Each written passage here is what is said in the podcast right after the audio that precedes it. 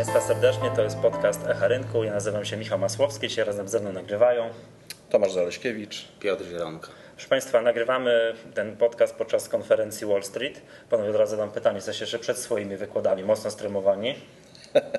Wypada być strymowanym. Tak, a pan, panie Piotrze? No ja podzielam zdanie kolegi. Tak, no ale tutaj Tomek, jesteś już stałym bywalcem, tak? Powiedziałbym profesjonalistą i doświadczonym zawodnikiem. Profesjonalistą nigdy się nie jest, ale wiem, że dzisiaj mam bardzo silną konkurencję, także dzisiaj może trochę bardziej stremowany niż zwykle. Tak, ale to wszyscy psychologowie mówią, a wy jesteście panowie tak tutaj czołowymi psychologami III Rzeczpospolitej, że jak nie ma tremy przed wykładem, to generalnie niedobrze. Tak, to jest, jak nie ma tremy, to spada trochę mobilizacja i to też nie jest dobrze. Dobrze, tutaj Tomka nie trzeba przedstawiać, bo to wszyscy jakby nasi stali bywalcy konferencji to znają, natomiast pan, panie Piotrze, będzie u nas debiutantem. Tak? Może pan powiedzieć kilka słów o sobie, gdzie pracuje i czym się zajmuje? W dwóch słowach. Tak, w dwóch słowach. Tak jest. Zajmuję się fizyką tak naprawdę, ale nie tylko. No, oprócz tego prowadzę badania empiryczne nad psychologią rynku finansowego. Jestem autorem skromnej książeczki, która nazywa się Behawioralne aspekty inwestowania na rynku papierów wartościowych. To nie takiej skromnej, z tego co ja kojarzę. To jest bardzo dobra książka. Tak, to jest bardzo skromna wypowiedź. Tak. Dobrze, panowie, przejdźmy do tego, co ja mówię, czyli do tego, co jest bardzo ważne dla nas inwestorów, tutaj obecnych na konferencji Wall Street i w ogóle wszystkich inwestorów. Panowie, powiedzcie mi tak, co według was ma największy wpływ na skuteczność inwestowania? Wszystko tak naprawdę. Gdybyśmy mieli wymienić 3-4 jakieś kluczowe czynniki, to bardzo trudno by to było określić, prawda? No, ogólnie ostatnio ktoś zadał mi takie pytanie, gdyby wszystkie czynniki wpływające na grę na giełdzie ująć jako 100%, ile procent zajmuje ekonomia, ile psychologia? O, to ile? Tak, no bo myślę, że nie wiem, czy się zgodzimy tu z Piotrem, ale myślę, że psychologia to jest jakieś 80%, prawda? Czyli pomijając metodę, zarządzanie kapitałem i tak dalej, to okazuje się, że to, co się dzieje w naszym umyśle, to w sposób decydujący, myślę, ostatecznie rozstrzyga o tym, jakie są wyniki. Nie wiem, czy się Piotrze zgodzi. Tak, ja myślę, że interesującą sprawą byłoby jeszcze zdefiniowanie, co to znaczy skuteczność inwestowania. No powiedzmy to, że zarabiamy na tej giełdzie, tak? Że jednak na sam koniec płacimy ten podatek giełdowy niż nie płacimy. Bo to, na co ja zwracałbym od samego początku uwagę, to że liczy się nie sama stopa zwrotu, ale także ryzyko, które ponoszone jest podczas inwestowania, czyli no w zasadzie nie taką dużą sztuką jest zarobić dużo, uzyskać wysoką stopę zwrotu przy niezwykle wysokim poziomie ryzyka, które jest ponoszone przy takiej inwestycji. Sztuką jest zarobić sporo i nie ponosić dużego ryzyka, co zgodnie z teorią rynku nie jest proste. Tak, no to generalnie tutaj podczas tej całej konferencji tak siedzimy i każdy tutaj duma podczas każdego wykładu, co tu zrobić, jak tu więcej zarobić, jak najmniej się narobić, jak najmniej zaryzykować. Jasne. Bo wiecie, powiem taką rzecz, bo słyszałem od inwestorów taką opinię, to którzy dosyć często inwestują na różnego rodzaju rachunkach demo. No i przychodzi taki inwestor i mówi tak, zarobiłem na rachunku demo $100 milionów, a jak zacząłem inwestować na rachunku prawdziwym, to straciłem 2000.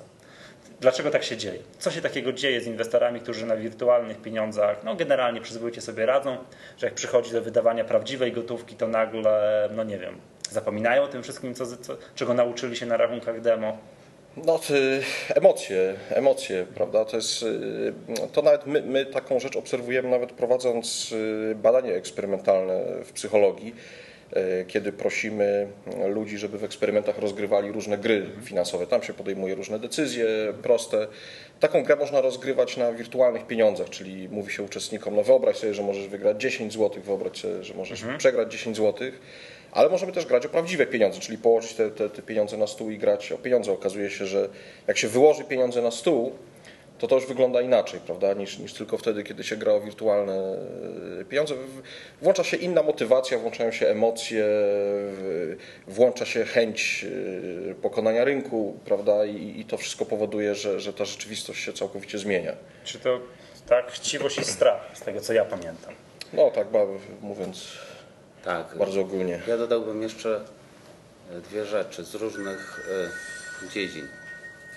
Pierwsza jest następująca. Być może stwierdzenie, że ci, którzy wygrywają na wirtualnych pieniądzach, a jednocześnie nie wygrywają na rzeczywistym rynku, jest stwierdzeniem zbyt silnym, bo być może mamy do czynienia z pułapką, która po angielsku nazywa się survivorship bias, a po polsku efektem przetrwania. Cóż to takiego? O, tego nie słyszałem, to chętnie się dowiem. Że zwracamy uwagę i mamy dostępność do tych, którym się udało. Czyli warto byłoby porównać tych, którym nie udało się na wirtualnym rynku, a być może udało się na rzeczywistym. Ale to taka dygresja. Natomiast podobna jest mniejszość. Tak, tak, być może, ale pewnie istnieją. I zapytać ich, co robili, że tak się stało. Być może to jest przypadek, być może zapytać, nie. Zapytać lub też, jak tu panowie profesorowie, naukowo przebadać. Tak jest. Natomiast zgadzam się absolutnie z przedmówcą, że na rzeczywistym rynku występuje cała gama emocji w umyśle inwestora i dodatkowo silna awersja do strat, która bywa, że paraliżuje i nie pozwala podejmować racjonalnych decyzji. Może wyjaśnijmy, bo to jest dosyć podstawowe pojęcie, które jakby w ekonomii funkcjonuje, tak, w finansach behawioralnych też funkcjonuje, to ta awersja do strat. Na czym to polega? W zasadzie wszystko wzięło się od teorii perspektywy. Początek swój wzięło z teorii perspektywy Kahnemana i Twerskiego, która to teoria jest rozwinięciem teorii Pascala, a następnie Bernoulliego i pokazuje niesymetrię w mentalnej reprezentacji zysków i strat u inwestorów i u decydentów, którzy podejmują decyzje w warunkach niepewności czy w warunkach ryzyka. Otóż ludzie generalnie o wiele bardziej boją się strat i cierpią z powodu strat niż cieszą się z powodu zysków. I ta niesymetria powoduje, że nawet jeśli mamy identyczne szanse na zysk i na stratę w tej samej wysokości co do wartości bezwzględnej, nie jesteśmy zainteresowani taką inwestycją, takim projektem, ponieważ sama możliwość poniesienia strat paraliżuje nas. Żebym ja dobrze zrozumiał, jeżeli zarobię 100 zł, tam ucieszę się generalnie, a jakbym stracił 100 zł, to ten żal po tej stracie 100 zł będzie większy niż moje zadowolenie po ewentualnym zysku 100 zł. Tak, to tak się jest? Nakłada na jeszcze jedno zjawisko, które nazywa się księgowaniem mentalnym. Ludzie przeróżne przepływy... Tego też nie znam, fajne. Bardzo mi się podoba sformułowanie, księgowanie mentalne. Znamy księgowanie kreatywne. Tak, księgowanie kreatywne, to teraz księgowanie mentalne. Księgowanie mentalne. Tak jest. Polega to na tym, że my wszyscy dobrze się czujemy, jeśli każdy rodzaj przepływów pieniężnych i nie tylko pieniężnych widzimy w kolorze zielonym, czyli przynoszącym zyski.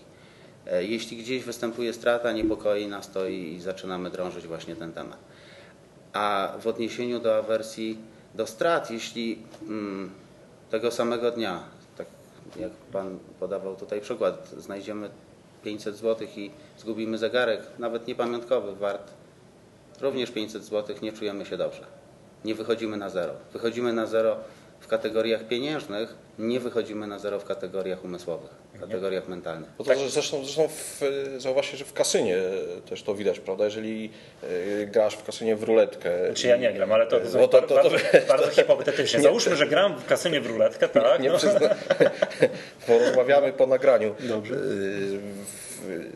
Ktoś gra w kasynie w ruletkę i przegrał jakieś tam pieniądze, później szczęście mu dopisuje i jednak wrócił do punktu wyjścia, prawda? No to pytanie, czy on jest już wystarczająco zadowolony, tak? Przegrałem 1000 zł, potem szczęście mi dopisywało, odrobiłem te 1000 zł, jestem na zero, czy to wystarczy? Okazuje się, że nie, że większość graczy w takim momencie nie przerywa gry, dlatego że mają poczucie, jeżeli straciłem 1000 zł, no raz, że dobrze idzie, wiesz, ale jeżeli straciłem 1000 zł, to ja muszę wygrać teraz ze 2000, żeby poczuć się, żeby zacząć odczuwać przyjemność, tak? Żeby w ogóle na punkt taki neutralny emocjonalnie wyjść, prawda? Dlatego, że ta strata, no obiektywnie 1000 zł, to w sensie emocjonalnym to jest tak, jakbyś stracił 2-3 tysiące, prawda? Że tak mnie to bolało, tak mnie to bolało, że żeby to odrobić emocjonalnie, żeby wszystko było dobrze, żebym się dobrze czuł, muszę zrobić więcej niż 1000 zł. Tak, dlatego większość... Przepraszam, a sekwencja tutaj zdarzeń ma znaczenie, że ja najpierw zarobię 1000 zł na giełdzie, już zostawmy to kasyno, przecież niektórzy porównują giełdę tutaj do kasyna.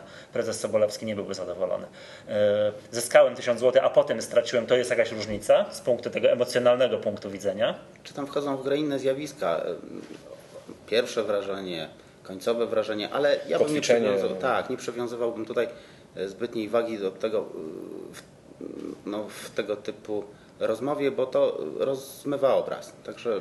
No i też dodajmy, że to jest bardzo silny efekt. Tutaj Piotr powiedział o tym, że to psychologowie dwaj, Kahneman i Tversky, to po raz pierwszy opisywali, ale no, to nie jest rzecz, która dotyczy wyłącznie pieniędzy, to dotyczy wszystkich innych kwestii także, ta niechęć do tracenia czegokolwiek, prawda? To badania, które są w psychologii bardzo popularne, w których się monitoruje pracę mózgu podczas podejmowania różnych decyzji, też pokazują, że mózg dużo silniej reaguje na tracenie czegoś niż na zyskiwanie. Ten wykres czegoś na jakimś tam urządzeniu jest bardziej tak.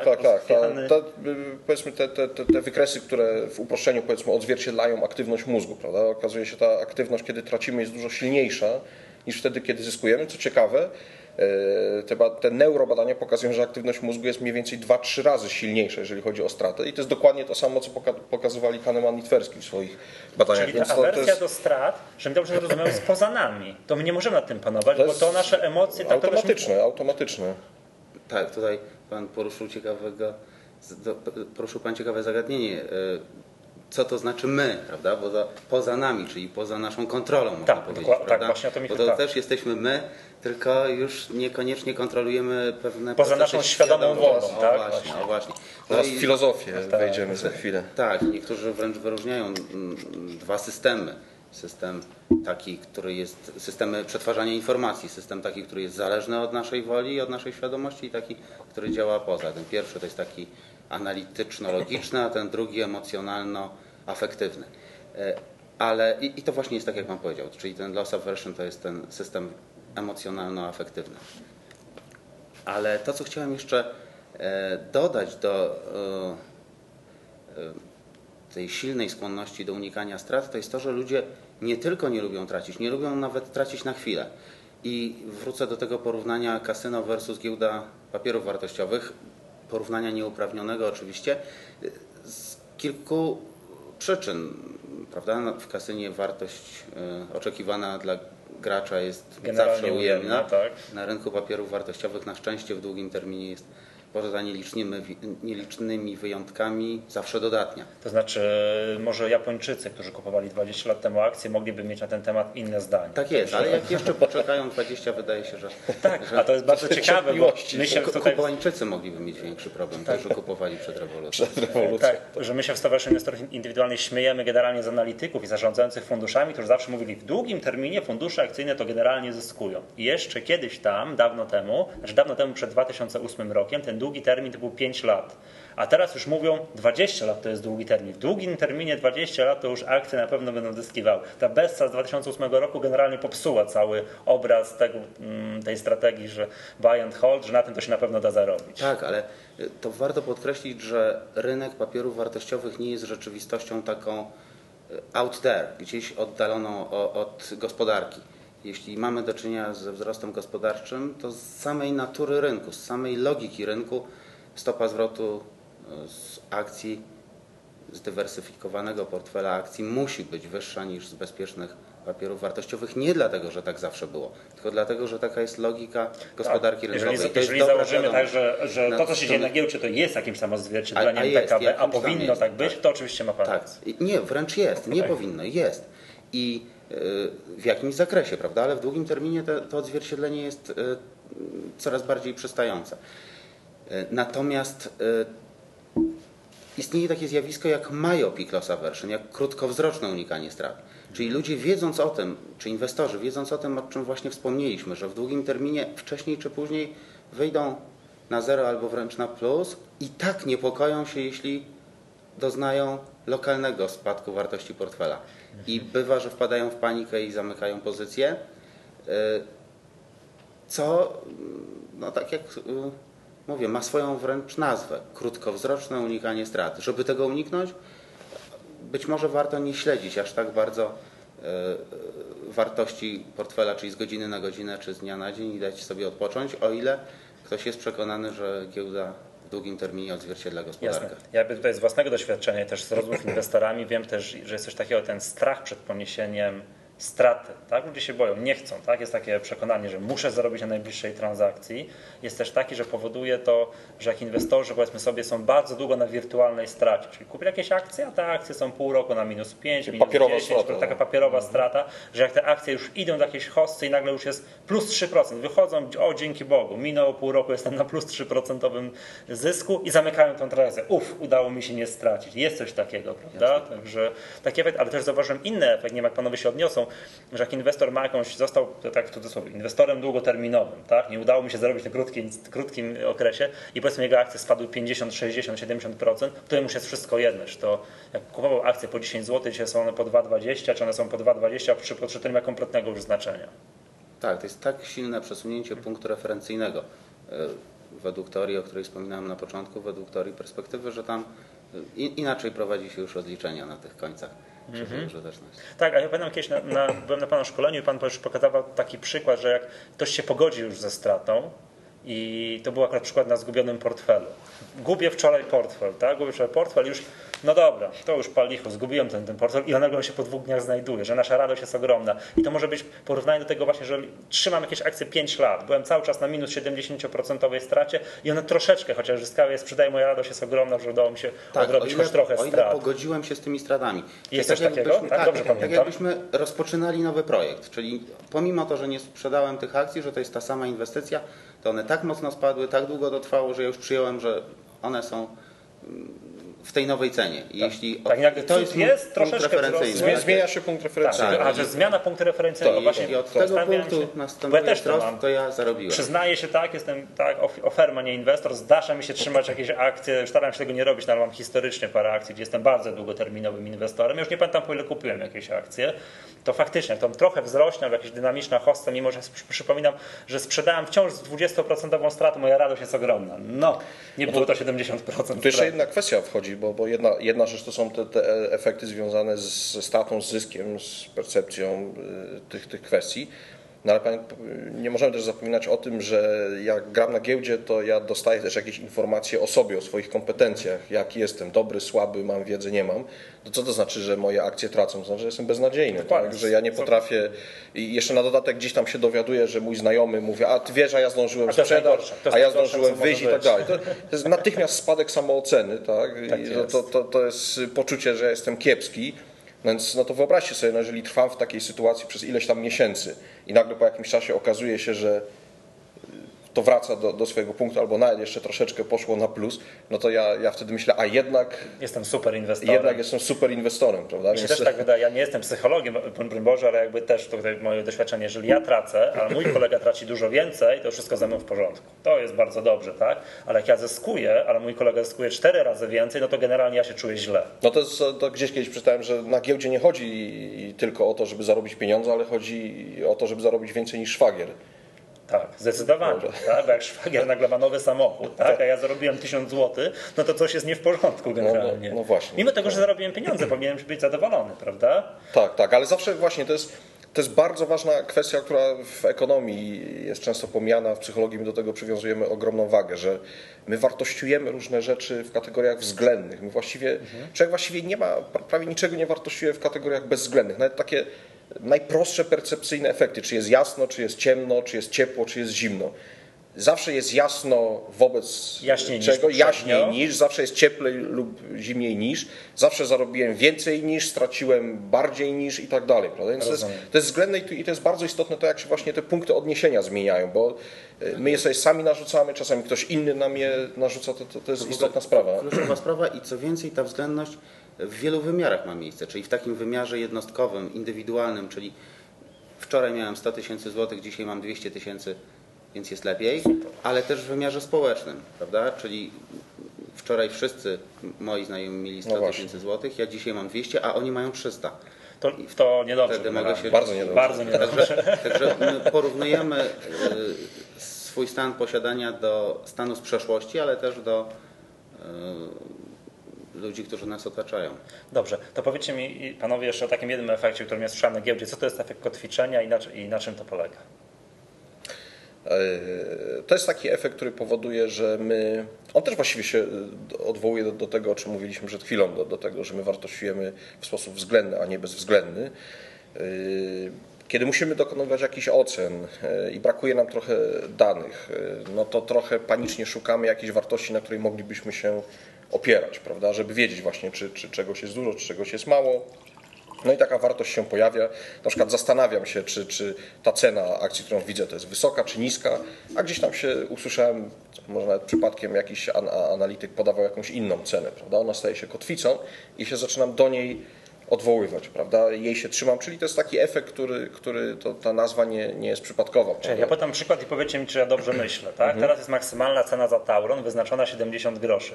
I gdzieś analitycy napisali, że w parkiecie czytałem, że dobra cena, po której oni będą kupowali, to fajnie by było, to by było 55 groszy. No i to jest kotwica, prawda? Ja teraz myślę, Boże drogi, teraz ten minister wyznaczy jednak 70 groszy, to warto kupić czy nie? Skoro ktoś tam powiedział, że 55 groszy, to o to chodzi? To jest efekt kotwiczenia, dokładnie tak. Rozumiem. I to, co jest w tym najciekawsze, to jest to, że taka kotwica, ta wartość, ona może być w ogóle niezwiązana z naszymi decyzjami, z naszymi ocenami. To ja mogę słuchać gdzieś tam, robić różne rzeczy i mieć włączone radio i tam podają różne wartości, jaka jest temperatura, jaki jest poziom wody w Wiśle i tak dalej. Ja się zastanawiam, po ile kupić, po ile sprzedać.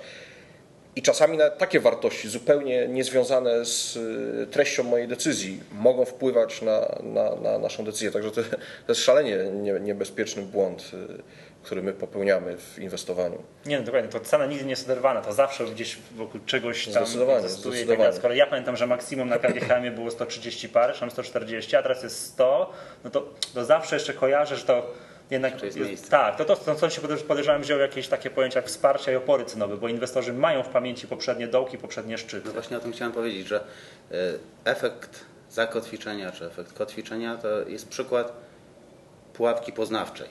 O, to kolejne fajne stwierdzenie, właśnie, tego też nie znam. Albo heurystyki, prawda, tak to czasem się nazywa. Ich jest bardzo dużo, są dziesiątki pułapek poznawczych, którymi charakteryzują się inwestorzy, efekt dostępności, zakotwiczenia, tak i inny. Natomiast duża część z nich odnosi się do analizy technicznej.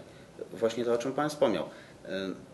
Ponieważ tak trudno jest znaleźć poprawną metodę wyceny akcji, żeby powiedzieć, czy cena odzwierciedla w konsekwencji gdzieś tam bliższej lub dalszej rzeczywistą wartość spółki czy jej perspektywy. Więc ludzie, inwestorzy chwytają się czegokolwiek, żeby nie egzystować w próżni. Tak, żeby nie być w zupełnej nieoznaczoności. I czasem są to miary sensowne, czasem mniej. W analizie technicznej spotykamy wiele sygnałów, miar, które niekoniecznie mają uzasadnienie naukowe, tak bym powiedział. Są bardziej sztuką niż nauką. I o tym warto pamiętać. Inwestorzy, którzy posługują się analizą techniczną, powinni być świadomi wielu pułapek, które za nią stoją. Oczywiście te pułapki nie są charakterystyczne wyłącznie dla analizy technicznej. W analizie fundamentalnej też można wyróżnić różne skłonności poznawcze inwestorów, które nie należą do sfery racjonalnej. Niemniej analiza techniczna wydaje się taką dziedziną, w której warto być szczególnie ostrożnym. No to na pewno. Dobrze panowie, bardzo pięknie wam dziękuję. Proponuję zostawić całą masę innych tematów, heurystyk i efektów. Na kolejny Wall Street. Tak, na kolejne konferencje, kolejne może nagrania. To cóż, pięknie dziękuję. To był podcast Echa Rynku. Ja nazywam się Michał Masłowski. Dzisiaj razem ze mną nagrywali Tomasz Zaleskiewicz, Piotr Zielonka. Do usłyszenia za tydzień.